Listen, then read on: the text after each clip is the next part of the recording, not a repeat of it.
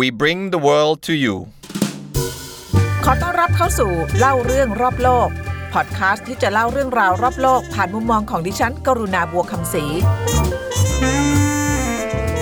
ค่ะวันนี้พอดแคสต์ของเราก็จะพูดคุยถึงเรื่องของการเดินทาง แต่ว่าจะเป็นการเดินทางที่จะแตกต่างจาก episode ที่ผ่านๆมานะคะเพราะว่าถ้าเป็นแฟนๆติดตามรายการกันมาก็จะได้ยิน ว่าดิฉันเนี่ยก็จะเล่าเรื่องของที่เกี่ยวข้องกับการทำงาน แต่ว่าวันนี้ถูกทีมงานแล้วก็น้องๆขอร้อง ให้เล่าเรื่องการเดินทางที่ดิฉันไปโพสใน Facebook ของตัวเองนะคะว่าเป็นการเดินทางที่มีความสุขที่สุดในโลกนะคะเป็นการเดินทางที่ต้องบอกว่าพิเศษแล้วก็จะจำไปจนวันตายเลยนะคะก็เป็นการเดินทางครั้งแรกกับคุณพ่อนะคะเดี๋ยวเล่าให้ฟังนิดนึงต้องเออ คือจะพยายามให้ไม่เป็นไม่เป็นเรื่องส่วนตัวมากเกินไป คือจริง ๆ แล้วอยากจะถ่ายทอดประสบการณ์นะคะเพราะว่าพอพูดถึงการเดินทางเนี่ยคนก็มักจะถามดิฉันบ่อย ๆ นะคะว่าเดินทางบ่อยๆ เดินทางเยอะๆเนี่ยมันให้อะไรกับชีวิตบ้าง แล้วการเดินทางมันมีความหมายยังไงกับชีวิตบ้างนะคะก็วันนี้ขออนุญาตเล่าเรื่องนี้แล้วกันนะคะมาถึงเรื่องการเดินทางที่จะเล่าวันนี้ก็คือการเดินทางกับพ่อนะเอ่อทำไมมันถึงพิเศษ นะที่พิเศษก็เพราะว่าพ่อดิฉันเนี่ยไม่เคยเดินทางเลยนะคะถ้าจะเล่ากลับไปนิดนึงก็คือ คุณพ่อก็เป็นครูธรรมดาสอนอยู่ชายแดนนะคะอยู่ที่อำเภอรัญญประเทศ จริงๆไม่ได้อยู่ตัวอำเภอด้วยอยู่อำเภออยู่ในอำเภอก็จริงแต่ว่าไปสอนที่โรงเรียนเล็ก ๆ แห่งหนึ่งนะคะอยู่ตรงชายแดนไทยกัมพูชาเลย จำได้ว่าเมื่อตอนเด็กๆเนี่ยก็ต้องสอนไปหลบลูกกระสุนลูกระเบิดไปนะคะเพราะว่าช่วงนั้นเนี่ยก็จะมีสงครามที่เกิดขึ้นอีกฝั่งหนึ่งของบ้านเราก็คือที่กัมพูชา เป็นสงครามของเขมรสามฝ่ายนะคะก็ทำให้บ้านเราได้รับผลกระทบด้วย จำได้ว่าเวลาพ่อพาไปโรงเรียนที่แกสอนอยู่เนี่ยก็จะมีหลุมบังเกอร์นะคะเวลามีระเบิดเนี่ยเราก็จะวิ่งลงหลุมบังเกอร์กัน อันนี้เรื่องจริงเรื่องจริงเลยนะก็ลำบากพอสมควรก็พูดง่าย ๆ คือ คุณพ่อก็จะมีชีวิตแบบเติบโตขึ้นมา เห็นเฉพาะทุ่งนาป่าเขา โรงเรียนเด็กบ้านนอกอะไรเงี้ยฮะบ้านอยู่ในตัวตลาดก็จริง แต่ว่าก็เป็นเมืองที่ไม่ได้เจริญมากในสมัยนั้นนะคะ พ่อไม่เคยเดินทาง แล้วก็ตัวเราเนี่ยก็ปรากฏว่าเข้ามาอยู่ในแวดวงของการที่ต้องเดินทางบ่อยๆนะคะโดยเฉพาะในช่วง 3 ปีหลังที่มาทำรายการรอบโลกบายกรนาบัวคำศรีก็เป็นรายการที่เดินทางโดยเฉพาะเลยนะคะเพราะว่าเราต้องไปสอหาเรื่อง ก็เดินทางเยอะมาก ก่อนหน้านั้นก็เดินทางเหมือนกันนะคะเดินทางเยอะพอสมควร ก็ต้องบอกว่าเป็นคนที่เดินทางถี่คนหนึ่งนะคะถ้านับจากการที่พวก ตอมอนะคะหรือว่าบรรดาแอร์การบินไทยทักเนี่ยนะคะก็จะจำหน้าจำตากันได้แล้ว เราเดินทางเยอะขนาดนั้นนะคะแต่พ่อไม่เคยไปเลยนะคะก็มีความคิดอยากจะพาพ่อไปหลายครั้งนะคะเพราะว่าจริงๆแล้วเราก็รู้นะเราก็รู้จักพ่อพ่อสนิทกันนะคะบอกว่าพ่อเนี่ยก็เคยอยากอยากไปนู่นไปนี่คือลูกเห็นอะไรไปเล่าให้ฟังก็อยากจะเห็นนะ แต่ว่าก็อาจจะ เกรงใจนะคะเกรงใจเราไม่อยากให้เราหยุดงาน เพื่อพาพ่อไปเที่ยว ไม่อยากเปลืองเงินด้วยนะคะก็เป็นเป็นเขาเรียกคนแก่ผู้สูงอายุที่เราอาจจะเจอที่บ้านเหมือนกันนะคะพ่อแม่บางคนไม่อยากไปไหน เพราะว่ากลัวลูกเปลืองตังก็ทำนองนั้นนะคะก็ไม่เคยไปไหนเลยถามก็ก็บอกว่าไม่ไปกลัวเครื่องบินไม่อยากเดินทางอะไรเนี่ยค่ะจนอยู่มาวันหนึ่งเนี่ยเราก็คือจริง ๆ แล้วเราก็ไม่เคยเซาซีพ่อนะคะคือถามนะ่ะถามว่าอยากไปไหมจะพาไป แต่เอาเข้าจริงเนี่ยตอนที่ถามเนี่ยเราก็ไม่แน่ใจว่าจะพาพ่อไปได้หรือเปล่า เพราะว่าตัวเองก็ยุ่งมากนะคะแล้วก็อาจจะเห็นแก่ตัวนิดๆด้วยที่แบบเรารู้สึกว่าเราไม่อยากหยุดงาน 7 วัน 10 วันเพื่อพาพ่อไป แต่ว่าถามก็เพื่อจะให้พ่อรู้สึกว่าเราแบบแคร์เราไม่ลืมนะคะก็เป็นลูกที่ไม่ค่อยดีเท่าไหร่ แต่เอาเป็นว่าก็ถามหลายครั้งพ่อก็บอกไม่อยากไปฉันกลัวเครื่องบินนะคะก็ไม่ไปกัน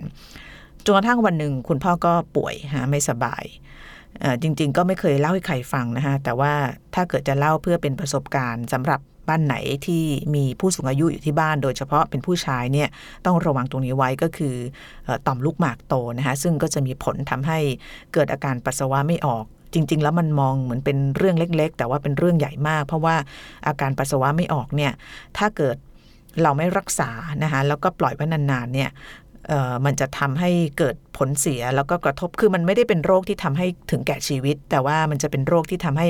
เราไม่สามารถใช้ชีวิตแบบปกติได้นะคะก็จะต้องถ้าเกิดถึงระดับที่ระบบประสาทกระเพาะมันเสียไปเนี่ยถึงต้องอาจใส่สายยางเพื่อช่วยในการปัสสาวะไปตลอดชีวิต ซึ่งก็ส่งผลกระทบต่อ เเรียกว่าความมั่นใจในการออกสังคมการทำงาน เพราะว่าการใส่สายเนี่ยมันก็จะทำให้เกิดการติดเชื้อได้ด้วยนะคะคือคุณพ่อก็เป็นเป็นอาการนี้ แล้วก็มันก็ซับซ้อนกว่าที่คิด เพราะว่าก่อนหน้านั้นมีอาการอย่างอื่นมา แต่ว่าขอเล่าตัดตอนนิดหนึ่งพอมันซับซ้อนปั๊บเนี่ยก็ต้องถึงขั้นผ่าตัดนะคะแล้ววันที่ผ่าตัดเนี่ยก็คุณพ่อก็ร่างกายไม่พร้อมนะคะเพราะว่าเกล็ดเลือดต่ำมาก แต่แต่ก็ต้องต้องดำเนินการผ่าตัดไปแล้วก็ ก็บอกว่าอยู่ในช่วงที่ค่อนข้างแบบไม่ค่อยดีนะคะ ก็ลุ้นแล้วก็เครียดกันนะคะว่าพ่อจะหายหรือเปล่า เพราะถ้าไม่หายเนี่ยปกติแกเป็นคนแข็งแรงมาก แล้วก็เป็นคนร่าเริงนะคะเป็นคนร่าเริงมีอารมณ์ขัน แล้วพอป่วยเนี่ยก็ก็เฉาไปเลยนะคะเราก็เครียดเราก็ทุกข์นะคะก็เราก็รู้สึกแบบยังไงอะเหมือนกับคนเรามันจะมีช่วงที่ความคิดหรืออะไรเหตุการณ์ที่มันเปลี่ยน ความคิดเราเนี่ยวันนั้นก็คือพอพ่อออกจากห้องผ่าตัดเนี่ยเราก็นั่งเฝ้าพ่อทั้งคืน เพราะว่าพอคนที่ออกจากห้องผ่าตัดขยายต่อมลูกหมากเนี่ยเขาจะต้องเรียกว่าล้างภายในออก เนื่องจากมีเลือดมีอะไรออกใช่ไหมฮะแล้วก็การล้างเนี่ยเขาจะใช้น้ำเกลือเนี่ยฉีดเข้าไป แล้วมันจะออกมาเร็วมาก เพราะนั้นหมอพยาบาลต้องเข้ามาเปลี่ยนถุงน้ำเกลือเนี่ยทุก ๆ 15 นาที นั้นจำได้ว่าแบบนั่งเฝ้าพ่อคือเราไม่นอนเลยคืนนั้น เพราะว่าเรากลัวว่าถุงน้ำเกลือมันจะเต็มแล้วมันจะดันเข้าไปในตัวแกนะฮะเราก็จะ 15 นาทีเราก็จะกดเรียกพยาบาลให้มาเปลี่ยน ก็นั่งเฝ้าทั้งคืนแล้วก็เห็นเห็นสภาพของพ่อเนาะเราก็แบบเราก็รักเนาะพ่อเรา แล้วก็คือแกก็ดูแบบเหมือนกับเราก็ยังไงอะคือคนแข็งแรงแข็งแรงอยู่ดีๆมาเป็นแบบนี้เนี่ยเราก็เราก็ทุกข์มากนะคะ แล้วเราก็นั่งนึกในใจตรงนั้นว่าเออมีอะไรที่เรายังไม่ได้ทำให้พ่อบ้างนะคะแล้วก็นึกถึงว่าเออไอ้ที่เราเคยพูดเล่นๆเนี่ย แล้วพ่อก็เหมือนกับเวลาเราพูดเนี่ย ตาแกก็จะเป็นประกายนะคะว่าจริง ๆ แล้วฉันก็อยากไป แต่ฉันไม่อยากไม่อยากกวนเธออะไรเงี้ยเราก็แบบว่าเออเนี่ยมีอันเนี้ยถ้าเกิดเรายังไม่ได้ทำให้พ่อเนี่ย ก็คงสายเกินไปแล้ว ถ้าเกิดพ่อไม่กลับมาเป็นเหมือนเดิมใช่ไหมฮะเราก็ไปไปไป ไปอยู่ข้างๆแกไปจับมือแก แล้วก็ไปกระซิบบอกแกบอกว่าพ่ออดทนนะ มันมันคือมันเจ็บมันทรมานมากไอ้ไอ้ process นั่นเนี่ยพ่อพ่อต้องผ่านไปให้ได้นะ เราจะสู้ไปด้วยกัน แล้วถ้าเกิดพ่อหายดีแล้วเนี่ยหนูจะพาไปขึ้นเครื่องบินไปเที่ยวกันนะ ไม่รู้แกรู้ตัวหรือเปล่า แต่แกก็พึมพำออกมาบอกว่าไปไปไม่กลัวแล้วไปไปขึ้นเครื่องบินกันอะไรเงี้ยแล้วแกก็แกก็หลับไปหลับหลับตื่นตื่นเราก็สัญญากับตัวเองว่า เราจะไม่มีเหตุผล ไม่มีข้ออ้างในการที่จะไม่พาพ่อไปไหนอีกแล้ว ปรากฏว่าเราก็รักษาตัวกันมาสี่เดือนเต็มนะคะก็จริง ๆ แล้วเดี๋ยววันหลังจะเล่าตรงนี้ให้ฟัง เพราะว่าจริง ๆ แล้วเป็นเรื่องส่วนตัวไม่ไม่ค่อยอยากเล่าให้ใครฟัง แต่ว่าถ้าเกิดมันจะเป็น เขาเรียกว่าความรู้สำหรับคนที่กำลังเจอปัญหาแบบเดียวกัน ก็ก็คิดว่าน่าจะคุยกันนะคะเพราะว่ามันก็เป็นเรื่องที่มันป้องกันได้นะคะเอาเป็นว่าโอกาสหน้าแล้วกัน ปรากฏว่าพ่อก็เข้าออกโรงพยาบาล แล้วก็ทำทุกวิถีทาง คือเราอ่านเยอะนะจนมีความคิดว่าอยากจะไปเรียนหมอออนไลน์เลยนะอ่านเอกสารของจอห์นฮอปกินอ่านอะไรทุกอย่างเพื่อที่จะคุยกับหมอให้รู้เรื่อง รักษาพ่อจนพ่อหายนะคะพอพ่อหายปั๊บวันสุดท้ายที่ไปหาหมอตรวจครั้งสุดท้ายหมอก็แฮปปี้มากนะคะหมอบอกว่าโหแบบมหัศจรรย์มากที่หายที่หายเป็นแบบนี้แล้วก็หายเร็วนะคะเราแล้วบอกว่าพาพ่อเที่ยวได้ไหมหมอบอกไปได้ไปได้ เราก็เลยตัดสินใจนะเดินทางแบบจองตรงจองตั๋วเรียบร้อยวางแผนพาพ่อเที่ยว ก็เป็นการพาพ่อเที่ยวครั้งแรกในชีวิต แล้วพ่อไม่เคยเดินทาง คือลูกสาวเดินทางเยอะขนาดเนี้ยเดินทางขนาดแบบแอร์บอกว่าเดินทางเยอะกว่าหนูเนี่ย แต่พ่อเนี่ยไม่เคยไปไหนเลยนะคะก็เป็นครั้งแรกแกอายุ 70 กว่าแล้วนะคะ76 เป็นการเดินทางโดยเครื่องบินครั้งแรกในชีวิตก็ตื่นเต้นกันมากนะคะจริง ๆแล้วเนี่ยการเดินทางครั้งนี้เนี่ยคือถ้าเล่าทางฝั่งพ่อเนี่ยก็คือพ่อเขาตื่นเต้นกับทุกอย่างนะคะตั้งแต่ แตะสนามบินเลย แกก็จะแบบไม่เคยเห็นอะไรแบบนี้นะคะเพราะว่าเป็นคนอยู่ต่างจังหวัดอยู่บ้านนอกเนี่ยมันไม่เคยมีอะไรแบบแบบนี้มาก่อน จะเข้าเครื่องตรวจจะเห็นตอมอ เห็นเครื่องบิน โอ้มันใหญ่ขนาดนี้เชียวเหรอคือทุกอย่างมันตื่นเต้นไปหมด แล้วก็ไฟลท์ที่เราบินเนี่ยมันเกือบเที่ยงคืนแล้ว ขึ้นเครื่องไปแกก็บอกว่า จะใส่เข็มขัดยังไง โอ้ยขึ้นเครื่องเสร็จแล้วก็แบบ นอนไม่หลับเลยไม่นอนเลยทั้งทั้งที่เที่ยงคืนแล้ว เพราะว่าอยากจะดูเมฆดูฟ้าดูดวงจันทร์ดูอะไรคือแบบ แล้วเราเนี่ยคือปกติพอเราเดินทางจำได้ว่าตอนที่เราเดินทางครั้งแรก ๆ ในชีวิตเนี่ยเราก็จะตื่นเต้นแบบนี้แต่หลังๆเนี่ยเรารู้สึกว่าการเดินทางของเราเนี่ยมันกลายเป็นรูทีน หรือว่าเป็นชีวิตประจำวันคือมันมันชาชินอะแล้วเราก็ไม่ตื่นเต้นจนแบบถึงจุดที่รู้สึกแบบ เหนื่อยหน่ายด้วยซ้ำไปกับการเดินทาง เพราะว่าเหมือนเหมือนมันยังไงอะมันกลายเป็นความเหนื่อย มันกลายเป็นความแบบอะฉันต้องมาตรวจ ฉันต้องมาขึ้นเครื่อง ฉันต้องอะกินข้าว ฉันต้องอะไรมันกลายเป็นแบบทำให้เราไม่คือไม่ appreciate นะไม่ไม่รื่นรมกับการเดินทางเหมือนกับที่เราเคยเป็นมาอีกแล้ว เพราะว่าพอมันทำบ่อยทำเยอะ แล้วมันกลายเป็นงานประจำเนี่ย มันทำให้เราเราเฉยชาแล้วก็ชินชินไป แต่ว่า อ้ทริปที่พาพ่อไปเนี่ยพ่อไม่นอนอีฉันก็ไม่นอนนะคะเพราะว่านั่งดูพ่อตื่นเต้นนะคะแล้วเราก็นั่งยิ้มเรารู้สึกว่า เออ เอ้บางทีเนี่ย คนเราที่มันมีมากเกินไปเนี่ย อย่างเราเนี่ยได้เดินทางเยอะเกินไปมีมากเกินไปเนี่ย มันก็มันก็อะไรอะ่ะ มันก็ชีวิตมันมันไม่ได้มีอะไรพิเศษนะ มันมันชาชินมันขาดความลื่นรมต่างกับคนที่เขาแบบ เขายินดีเขาลื่นรมกับเรื่องอะไรที่มันใหม่ ๆ เล็ก ๆ น้อย ๆ ได้ เพราะนั้นการเดินทางกับพ่อหนเนี่ยเอาเฉพาะ part ที่แบบขึ้นเครื่องบิน part ที่แบบพาแกไปญี่ปุ่น แล้วก็ไปเจออะไรที่แกไม่เคยเจอมาก่อนเนี่ย เราเห็นจนรู้สึกแบบเฮ้ยอะไรวะทำไมต้องตื่นเต้นด้วย แต่ว่าพ่อตื่นเต้นอะไรเงี้ยก็ทำให้เราเนี่ยกลับมานั่งคิดกับตัวเองนะว่าเฮ้ยจริง ๆ แล้วเนี่ยการเดินทางของเราเนี่ยมันมันคืออะไรนะคะ ทำให้เราเนี่ยเปลี่ยนมุมมองกับการเดินทางไปพอสมควรนะคะพูดถึงเรื่องการเดินทางแล้วเนี่ยคือทุกวันนี้คนก็เดินทางกันเยอะนะคะบางคนก็บอกว่าคนไหนที่ไม่เคยเดินทางเนี่ยคือพลาดอะไรแล้วในชีวิตนะคะการเดินทางคือการเปิดโลก การเดินทางคือการค้นหาตัวเอง ค้นหาเป้าหมาย ค้นหาตัวตนนะคะซึ่ง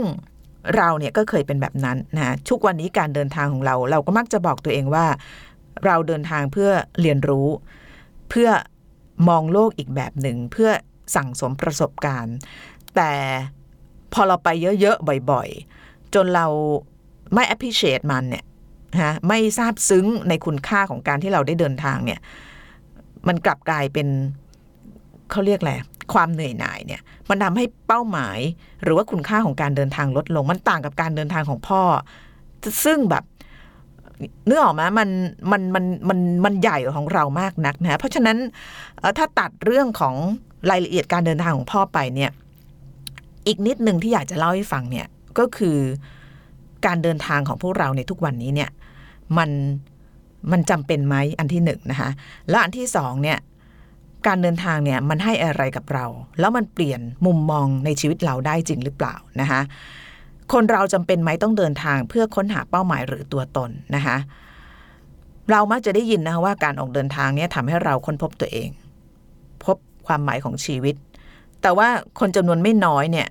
ค้นหาไม่เจอสักทีเพราะอะไรนะคะเพราะฉะนั้นพอจะสรุปได้จากการเป็นถ้าเรียกแบบไม่ขัดเขินมากนักเป็นนักเดินทางคนหนึ่งเพราะว่าเดินทางเยอะเนี่ยนะคะคนที่ไม่เจอคนที่พยายามหาตัวเองจากการเดินทางแล้วไม่เจอเนี่ย เพราะว่า เราเนี่ยไม่ได้ตั้งเป้าหมายของการเดินทาง อย่างการเดินทางเดียนกับพ่อเนี่ยการเดินทางคราวนี้เนี่ยสำหรับพ่อเนี่ยเขาไม่ได้ค้นหาเป้าหมายในชีวิตหรอก เพราะว่าเขารู้แล้วเป้าหมายของเขาคืออะไรนะคะแต่ว่าการเดินทางของพ่อเนี่ยคือการไปพักผ่อนหย่อนใจนะคะเพราะนั้นสำหรับพ่อเนี่ยเขาก็จะตื่นเต้นปล่อยใจสบายสบาย เห็นอะไรก็รื่นรมกับมัน กินอะไรก็อร่อย เห็นห้องน้ำสะอาดสะอาดยังตื่นเต้นเลย เห็นดอกไม้ดอกเล็ก ดอกน้อยแกตื่นเต้นหมดนะคะเพราะฉะนั้นการเดินทางของพ่อเนี่ยก็คือเพื่อประสบการณ์ที่มันไม่ต้องลึกมากนะเพราะว่าคนในวัยนี้เนี่ยแล้วก็พ่อก็ผ่านอะไรมาเยอะนะคะเขาเคี่ยวกรามชีวิตของเขาจนไม่จำเป็นต้องเสาะหาประสบการณ์หรือตัวตน หรือว่าค้นหาความหมายของชีวิตผ่านการเดินทางแบบนี้อีกแล้ว เพราะนั้นการเดินทางของพ่อคือการเดินทางเพื่อที่จะไปเห็นอะไรแปลกใหม่ในชีวิตเอามาเมาส์กับเพื่อนในวงกาแฟของแกเนี่ยนะคะเพราะนั้นเป้าหมายของชีวิตและเป้าหมายการเดินทางของพ่อเนี่ยชัดเจนมากแกก็ลื่นรมมาก แต่ว่าสำหรับคนที่เดินทางเพื่อค้นหาตัวเอง แล้วไม่เจอเนี่ยอาจจะเป็นเพราะว่าเราเนี่ยไม่ได้ไปในที่ที่เราต้อง เหมาะสมกับการค้นหาตัวเองนะคะเออดิฉันเคยเป็นตอนสมัยสาวๆนะคะเราอยู่ในช่วงอกหักบ้าง ค้นหาตัวเองบ้างออกเดินทาง แล้วเราเนี่ยชอบเดินทางคนเดียว การเดินทางคนเดียวเนี่ยมันทำให้เราหลุดออกจาก สถานที่ที่เราคุ้นชินนะคะเราจะไปเจอปัญหา เราจะไปเจอคนใหม่ ๆ เราจะไปเจออะไรบางอย่าง คือมันไม่น่าพิรมทั้งหมดหรอกการเดินทาง แต่ว่าทั้งหมดทั้งปวงเนี่ยมันคือสิ่งที่ทำให้เราเนี่ยต้องรู้จักแล้วก็เรียนรู้การแอบสอบความทุกข์ความสุขแล้วก็ปัญหา แล้วก็พร้อมที่จะเผชิญหน้ากับมันนะคะอันนี้คือคือคือสิ่งที่ได้จากการออก เดินทาง แล้วก็มีเป้าหมายของการค้นหาตัวเอง เพราะนั้นถ้าเกิดเรามีเป้าหมายของการเดินทางเพื่อค้นหาตัวเองเนี่ยเราจะไปในที่แบบนี้นะคะเราจะหาประสบเราจะไม่ไปกับเพื่อนไปเมาส์มอยไปปาร์ตี้ไปอะไร อันนั้นมันคือแบบเดินทางเพื่อเพื่อความบันเทิงนะคะแต่ว่าถ้าเดินทางเพื่อค้นหาตัวเองเนี่ยเราต้องเราต้องหาสถานที่ที่มัน support ในการที่เราจะได้เรียนรู้แล้วก็ค้นหาตัวเอง แล้วก็ ไปอยู่ในตรงที่มีประสบการณ์ที่เราสามารถจะค้นหาตัวเองได้นะคะไม่ใช่เฉพาะเรื่องความสนุก หรือว่าความเพลิดเพลินอย่างเดียวนะคะ เพราะนั้นการเดินทางเพื่อค้นหาตัวเองเนี่ยมันก็เลยอาจจะยากกว่าในบางทีนะคะการไปอยู่ในสถานที่สถานการณ์ไม่คุ้นเคยหลงทางบ้าง ผิดพลาดบ้าง ตัดสินใจอะไรใหม่ ๆ บ้างเปลี่ยนแผนบ้างเนี่ยจะทำให้เราเติบโต ในแง่ของอารมณ์นะคะในแง่ของภายใน แล้วก็ได้แรงบันดาลใจใหม่ ๆ ได้เจอคนใหม่ ๆ อันนี้คือการเดินทางเพื่อค้นหาตัวเอง ซึ่งทริปนี้กับพ่อเนี่ยต้องบอกว่าของพ่อเนี่ยเขาไปเขาไม่ได้ค้นหาตัวเองอย่างที่บอกเขาไปบันเทิงลื่นรงนะคะแต่ของเราเนี่ยเราก็ได้เปิดอีกมุมมองหนึ่งของชีวิตนะคะไปทบทวนตัวเองว่าเออไอชีวิตของเราเนี่ยความหมาย จริง ๆ แล้วมันคืออะไรพอเราเดินทางเยอะการเดินทางครั้งไหนที่เรามีความสุขที่สุด ก็ต้องตอบว่าเป็นครั้งนี้นะคะเพราะว่า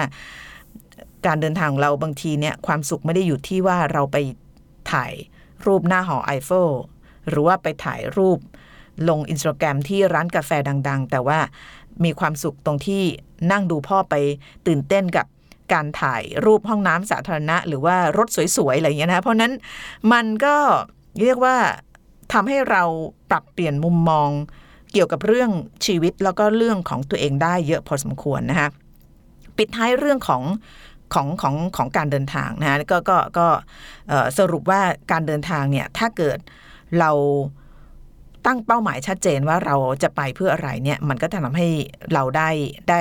เขาเรียกว่าได้ได้ไปถึง เป้าหมายของเราได้ง่ายขึ้น บางคนเดินทางเยอะ แต่ว่าไม่เคยเจอความหมายของชีวิตเลยก็มีนะคะเป็นเพราะว่าอาจจะไม่ได้ตั้งเป้าหมายในการเดินทางไว้ พอไม่ได้ตั้งเป้าหมายเนี่ยมันก็ไปอยู่ผิดที่ผิดทางนะคะทีนี้ถามว่าจำเป็นไหมที่เราต้องเดินทางเพื่อที่จะให้ได้ความหมายของชีวิต อย่างกรณีของพ่อเนี่ยจำเป็นไหมที่ก็ต้องเดินทาง เพื่อหาความหมายของชีวิตไม่จำเป็นแต่เขาอยากเดินทางเพราะอยากไปเห็นอะไรใหม่ๆนะแต่ว่าสำหรับบางคนที่ตั้งคำถามว่า ฉันเดินทางเพราะอยากจะค้นหาความหมายของชีวิต อันนี้ในประสบการณ์ของนักเดินทางเนี่ยมันก็ช่วยนะคะการเดินทางแต่ว่าถ้าเราไม่ได้มีโอกาสไปเนี่ยมันก็ไม่จำเป็นที่จะต้องเดินทางเพื่อค้นหาความหมายของชีวิต เพราะว่าตัวดิฉันเนี่ยสำหรับปีนี้รู้สึกว่าค้นหาความหมายของชีวิตที่มันหายไปได้ ชิ้นใหญ่ ๆ ชิ้นหนึ่งเลย นั่นก็คือช่วงการเดินทางกับพ่อในช่วงที่พ่อป่วยนะคะเป็นการเดินทางภายใน นะคะการเดินทางภายในหมายถึงการเดินทางที่ที่เราเนี่ยจะต้องเรียกว่า เรียนรู้ในการจัดการปัญหาก้าวผ่านความทุกข์ของตัวเองนะคะแล้วก็ตีโจทย์ในชีวิตของเรานะคะโดยไม่ต้องเดินทางทางกายภาพ แต่ว่าภายในเนี่ยปีเนี้ย ในช่วงที่พ่อป่วยเนี่ยถือว่าเราได้เดินทางเยอะนะ เพราะว่าเราเจอปัญหาเจอความทุกข์เจออะไรเยอะมากนะคะแล้วเราก็รู้สึกว่าจริง ๆ แล้วเนี่ยการเดินทางที่ไม่ต้องไปเดินไปในแง่กายภาพต้องเคลื่อนไหว แต่ว่าการอยู่เพื่อแก้ปัญหาเพื่อเรียนรู้ เกิดแก่เจ็บตาย เพื่อจัดการกับความทุกข์ตัวเองเนี่ย มันก็เป็นการเดินทางที่ท้าทาย มากที่สุดครั้งหนึ่งอาจจะมากกว่าการเดินทาง เพื่อค้นหาตัวเองในช่วงเด็ก ๆซะอีกนะคะ แล้วก็เราก็รู้สึกว่าก็เป็นปีที่เราได้เรียนรู้ความหมายของการเดินทางมากขึ้นนะคะสรุปแล้วไม่ว่าจะเป็นการเดินทางทั้งกายภาพ เพื่อที่จะไปสนุกสนาน หาประสบการณ์ใหม่ ๆ หรือเพื่อค้นหาตัวเอง หรือการเดินทางภายในเนี่ยทั้งหมดเนี่ยมันจะช่วยทำให้เราเนี่ยได้เติบโตนะคะถ้าเรารู้ว่าเราต้องการอะไรเนี่ยเราจะเติบโต เราจะมีวิธีการจัดการชีวิตของเรา เราจะเรียนรู้ในการจัดการปัญหาก้าวผ่านความทุกข์ เพื่อที่จะสร้างภูมิคุ้มกันให้กับชีวิต ให้กับ โจทย์ของชีวิตที่มันจะใหญ่มากขึ้นเรื่อยๆนะคะเอาละค่ะทั้งหมดก็คือพอดแคสต์ของดิฉันในวันนี้นะคะก็เอ่อาจจะนอกธีมนิดหนึ่งนะคะแต่ว่าสัปดาห์หน้ามีเรื่องราวเกี่ยวกับเรื่องของชนเผ่าที่โลกลืมนะคะตอนนี้กำลังเป็นข่าวใหญ่เลยก็คือการปราบปรามกลุ่มชาวเคิร์ดในซีเรียนะคะเอ่อเรียนก็เดินทางไป ทำเรื่องของชาวเคิร์ดมาหลายครั้งแล้วนะคะก็พักกันไว้ก่อนนะคะจบกันตรงนี้เดี๋ยวคราวหน้าจะเล่าเรื่องนี้ให้ฟังสวัสดีค่ะ